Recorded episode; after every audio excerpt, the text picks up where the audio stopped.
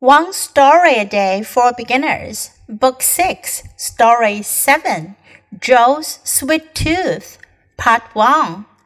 Joe has a sweet tooth. That means he likes to eat sweets. But there is a problem.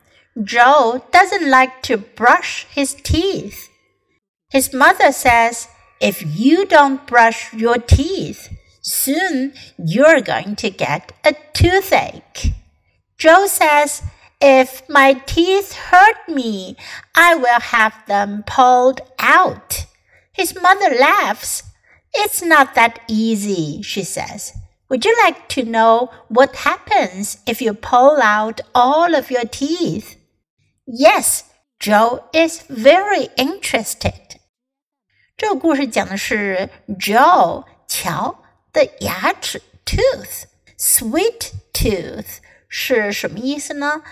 如果你说某个人 have 或者 has a sweet tooth，并不是说他有一颗甜甜的牙齿，而是指他喜欢吃甜食。Joe has a sweet tooth。乔很喜欢吃甜食。That means he likes to eat sweets。这意味着他喜欢吃甜食。 but there is a problem. 可是有个问题，Joe doesn't like to brush his teeth. 乔不喜欢刷牙。His mother says, "If you don't brush your teeth, soon you're going to get a toothache." 妈妈就说了，如果你不刷牙的话，很快你就会牙疼的。Joe says, "If my teeth hurt me, I will have them pulled out." 乔就说了：“如果我的牙齿疼起来，它让我疼的话，那我就要把它们都拔掉。” His mother laughs，妈妈就大笑起来。It's not that easy, she says。她说：“这可没那么容易。” Would you like to know what happens if you pull out all of your teeth？你想不想知道，如果你把你所有的牙齿都拔出去，会发生什么事吗？Yes。Joe is very interested. 好啊，乔很有兴趣知道。So would you like to know？你想知道吗？别忘了收听下一节的故事。